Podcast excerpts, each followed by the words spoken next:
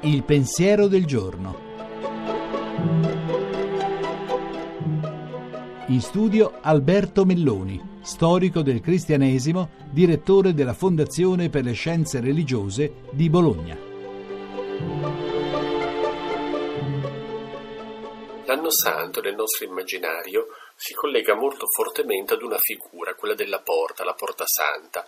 Soprattutto in quest'anno santo Papa Francesco ha molto insistito sul fatto che quella immagine, quella soglia, possa essere significativa per tutti e per tutte, far sperimentare ad ognuno il bisogno che ha di essere perdonato e di perdonare, di riconciliarsi e di lasciarsi riconciliare.